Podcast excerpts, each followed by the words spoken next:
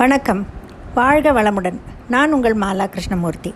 இன்றைய தலைப்பு remember the people involved வாழ்க்கை என்ற படிக்கட்டில் ஏற நமக்கு உதவு உதவுபவர்களை எப்போதும் நினைவில் வைத்து கொள்ள வேண்டும். நம் எல்லோருக்கும் அப்படி நினைவில் நிற்பவர்கள் பலர் இருப்பார்கள். ஆனால் சிலரை எப்போதும் நினைத்து கொண்டே இருப்போம். எனக்கு என்னை பெற்று வளர்த்து ஆளாக்கிய அன்னையும் தந்தையும் தான் முதலில் நினைவுக்கு வருவது.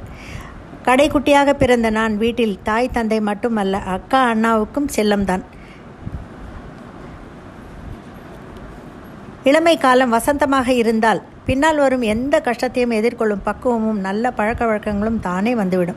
ஏணிப்படியில் முதலில் ஏற்றி விடுபவர்கள் அவர்கள்தான். அடுத்து வருபவர்கள் நம் பள்ளி ஆசிரியர்கள்தான். அவர்களின் பணியும் மகத்தானதே. என்னால் சில குறிப்பிட்ட ஆசிரியைகளை மறக்கவே முடியாது.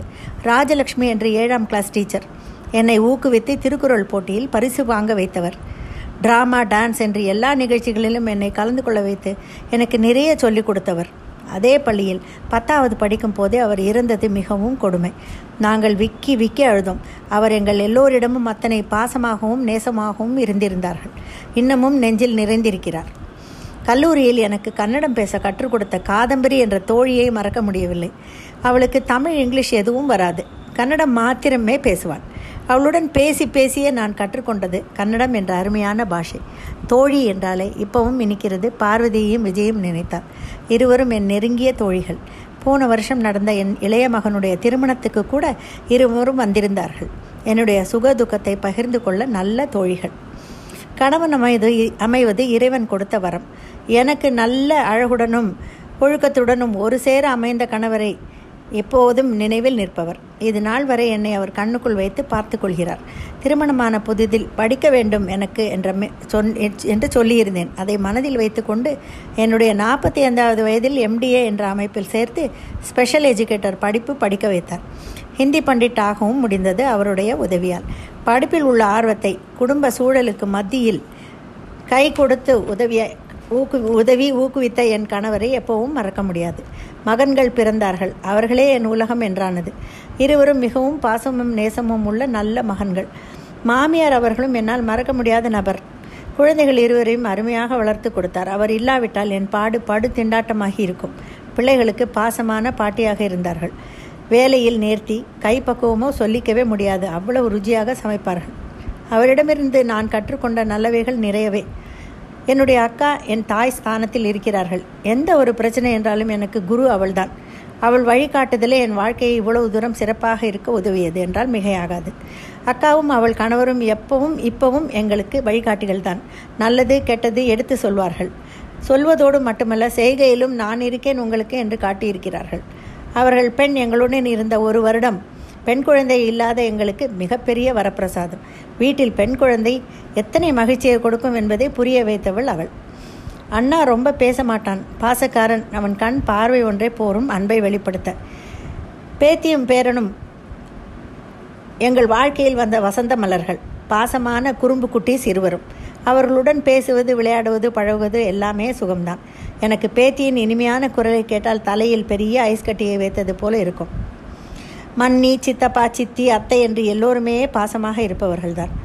நடமாடும் தெய்வம் என்று உலகமே போற்றும் காஞ்சி மகான் அவர்கள் என் கணவருக்கும் மகனுக்கும் ஆசி வழங்கியது மறக்கவே முடியாது. குருவின் பாதத்தை சரணடைந்தவருக்கு குறையேதும் கிடையாது என்பது கண்கண்ட உண்மை. இப்படி நெருங்கிய சொந்தங்கள் குருமார்கள் எனக்கு வழி வாழ்க்கையில் வழிகாட்டவும் பாசத்தையும் நேசத்தையும் பொழிந்ததால் அதை தேடி எங்கும் செல்ல வேண்டிய அவசியமே இருக்கவில்லை. இப்படியே உங்கள் எல்லோருக்கும் நல்லபடி நிறைய மனிதர்கள் மறக்க முடியாதவர்களாக இருப்பார்கள் என்று நினைக்கிறேன். நன்றி வணக்கம். வணக்கம். வாழ்க வளமுடன். நான் உங்கள் மாலா கிருஷ்ணமூர்த்தி. இன்றைய தலைப்பு hear both sides before judging கண்ணால் காண்பதும் பொய் காதால் கேட்பதும் பொய் தீர விசாரிப்பதே மெய். நம்மில் பலர் பிறருக்கு ஒரு அளவுகோலும் நமக்கு ஒரு அளவுகோலும் வைத்திருப்போம். நம் பெண் வாய் திறவாமல் இருந்தால் அமைதியான பெண் என்று பெருமை பேசுவோம்.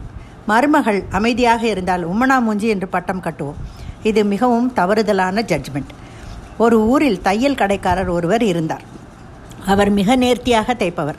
அதனால் அந்த ஊரில் உள்ள எல்லோரும் அவர் கடையிலேயே தங்கள் துணிகளை கொடுத்து தேய்த்து கொண்டார்கள். மேலும் அந்த கடைக்காரர் ஒரு நல்ல மனிதரும் கூட. இதனால் அவர் நிறைய பணம் சம்பாதித்தார். ஆனாலும் எளிமையாகவே வாழ்ந்தார். அந்த ஊருக்குள் இருந்த பால்காரர் கறிக்கடைக்காரர் காய்கனி விற்பரர் எல்லோரும் ஏழை மக்களுக்கு இலவசமாக பால் கறி காய்கனிகளை கொடுத்து வந்தார்கள். பெட்டு கொண்டவர்களும் வாயார அவர்களை வாழ்த்திவிட்டு போனார்கள். இப்படியே பல வருடங்கள் கழிந்தன. அந்த ஊருக்கு ஒருவன் புதிதாக வந்தான். அவனும் பரம ஏழை. பிழைக்க வந்தவன். பால் பழம் கனிகள் எல்லாம் அந்தந்த கடையில் காசில்லாமல் கிடைக்கும் என்று யாரோ சொன்னவுடன் சந்தோஷமாக அங்கு சென்று வாங்கிக் கொள்கிறான். வரும் வழியில் இந்த தையல் கடையில் நின்று நீங்கள் எனக்கு ஏதாவது தருவீர்களா என்று கேட்கிறான். தையல் கடைக்காரர் வெறுமனே புன்னகைக்கிறார். இவனும் விடாது பாருங்கள் பால்காரர் காய்கறிக்காரர் கறிக்காரர் எல்லோரும் எவ்வளவு தாராள மனம் படைத்தவர்கள். என்னை போன்ற ஏழைகளுக்கு எல்லாவற்றையும் விலையில்லாமல் தருகிறார்கள். நீங்கள் மாத்திரம் ஏன் ஒன்றும் தரமாட்டேன் என்கிறீர்கள் என்று கேட்டான். இதற்கும் புன்னகைதான் பதில். இவன் பணம் இருந்தால் போதாது கொடுப்பதற்கு நல்ல மனமும் வேண்டும். நீங்கள் சரியான கஞ்ச பேர் வழி போல என்று திட்டிக் கொண்டே சென்றான். கொஞ்சம் வருடம் கழித்து தையல் கடைக்காரர் இறந்து போனார். ஊரே துக்கம் கொண்டாடியது. இவனும் மரியாதைக்கு எட்டி பார்த்துவிட்டு வந்தான். மறுநாள் வழக்கம் போல பையுடன் காய்காரரிடம் போய் நின்றான். அவர் காய்கறி இனிமேல் தர முடியாது என்றான். அதான் தையல்காரர் செத்து விட்டாரே இனிமேல் நான் எப்படி தர முடியும் என்று கூறிவிட்டான். பால்காரரும் இனி ஓசியில் பால் தர முடியாது என்று சொல்லிவிட்டார் கறி கடையில் போய் நின்று கேட்டான். அவரோ விவரம் தெரியாமல் கேட்கிறாயே. தையல்காரர் தான் இறந்து போய்விட்டாரே. பின்னர் எப்படி உனக்கு நான் ஃப்ரீயாக தர முடியும்? என்ன விலை விற்கிறது என்று தெரியுமா உனக்கு? என்றான். புதிதாக வந்தவனுக்கு தலை சுற்ற ஆரம்பித்தது. நேற்று வரை தந்தவர்களுக்கு இன்று என்ன ஆயிற்று? எல்லாரும் தையல் கடைக்காரர் பெயரை இழிக்கிறார்களே என்று புரியாமல் இருந்தான். இன்னும் தெளிவுபடுத்தி கொள்ள இதெல்லாம் அவர் கொடுத்த பணத்தில் தான் எங்களுக்கு கொடுத்தீர்களா என்று கேட்டான். ஆமாம் தம்பி அவர் எங்களுக்கு தாராளமாக பணம் கொடுத்து உன்னை போன்ற ஏழைகளுக்கு தர சொல்லி கொடுத்தார் என்றான். இவனுக்கு இப்போதுதான் உண்மை உரைத்தது. நாம் இத்தனை நல்லவரை தப்பாக நினைத்து கஞ்சன் என்று வேறு சொன்னோமே என்று மனம் வருந்தினான். வலது கை கொடுப்பது இடது கைக்கே தெரியக்கூடாது என்பார்கள். அந்த கொள்கை பிரகாரம் வாழ்ந்து காட்டியவர் அந்த தேயில் கடைக்காரர் என்பதத்தான் ஓரா முறை செய்யா மன்னவன் தன்பகத்தான் தானே கெடும். முறை நியாயம் வேண்டி வந்தவர் காண்பதற்கு எளிய எளியவனாயிருந்தும் அவர் சொல்லியவற்றை அறநூல் அறிஞருடன் ஆராய்ந்து உண்மைக்கு ஏற்ப தீர்ப்பு செய்யாத அரசன் பழிபாவம் எய்தி தாழ்ந்த நிலையில் நின்று தானே கெடுவான். தன் பதம் என்றால் பழிபாவம் அடைந்து நிற்கும் நிலை. கோவலனை கல்வன் என்று தீர்ப்பு கூறி மரண தண்டனையும் தந்தான் பாண்டிய மன்னன் அது தவறான தீர்ப்பு என்று தெரிந்த பின்னர் நானே கல்வன் என்று தன்னைத்தானே மாய்த்து கொண்டான் மன்னன். மன்னனோ கீழ்க்குடி மக்களோ யாராக இருந்தாலும் வழக்கு என்று வந்து இரு பக்கத்தையும் தீர விசாரித்து தீர்ப்பு வழங்கினார். எல்லோருக்கும் நலம் பயக்கும். மேலும் தவறு செய்பவர்களுக்கு தண்டனை கிடைக்கும் என்ற பயமும் மற்றவர்களுக்கு இருக்கும். நிர்பயா வழக்கில் அவளை கொலை செய்தவர்கள் சார்பில் வாதாடினார் ஒரு வழக்கறிஞர். கொலையை செய்திருந்தாலும் அவனுக்கும் தான் செய்த செய்கைகளை நியாயப்படுத்தி வாதாட ஒரு சந்தர்ப்பம் கொடுக்கப்படுகிறது. நியாய தேவதையின் நியாய தேவதையின் தராசு எப்பவும் அந்த நியாயத்திலிருந்து தவறக்கூடாது. பொருள் பதவி போன்ற ஆசைகளால் முறை தவறுகிறான் மனிதன்.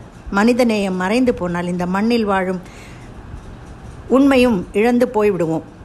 அந்த மண்ணில் வாழும் உரிமையையும் இழந்து போய்விடுவோம். மனிதநேயம் காப்போம் அறவழி நடப்போம் நியாயம் நேர்மை என்ற படகு தள்ளாடலாம். ஆனால் கீழே விழாது மூழ்காது. நன்றி வணக்கம்.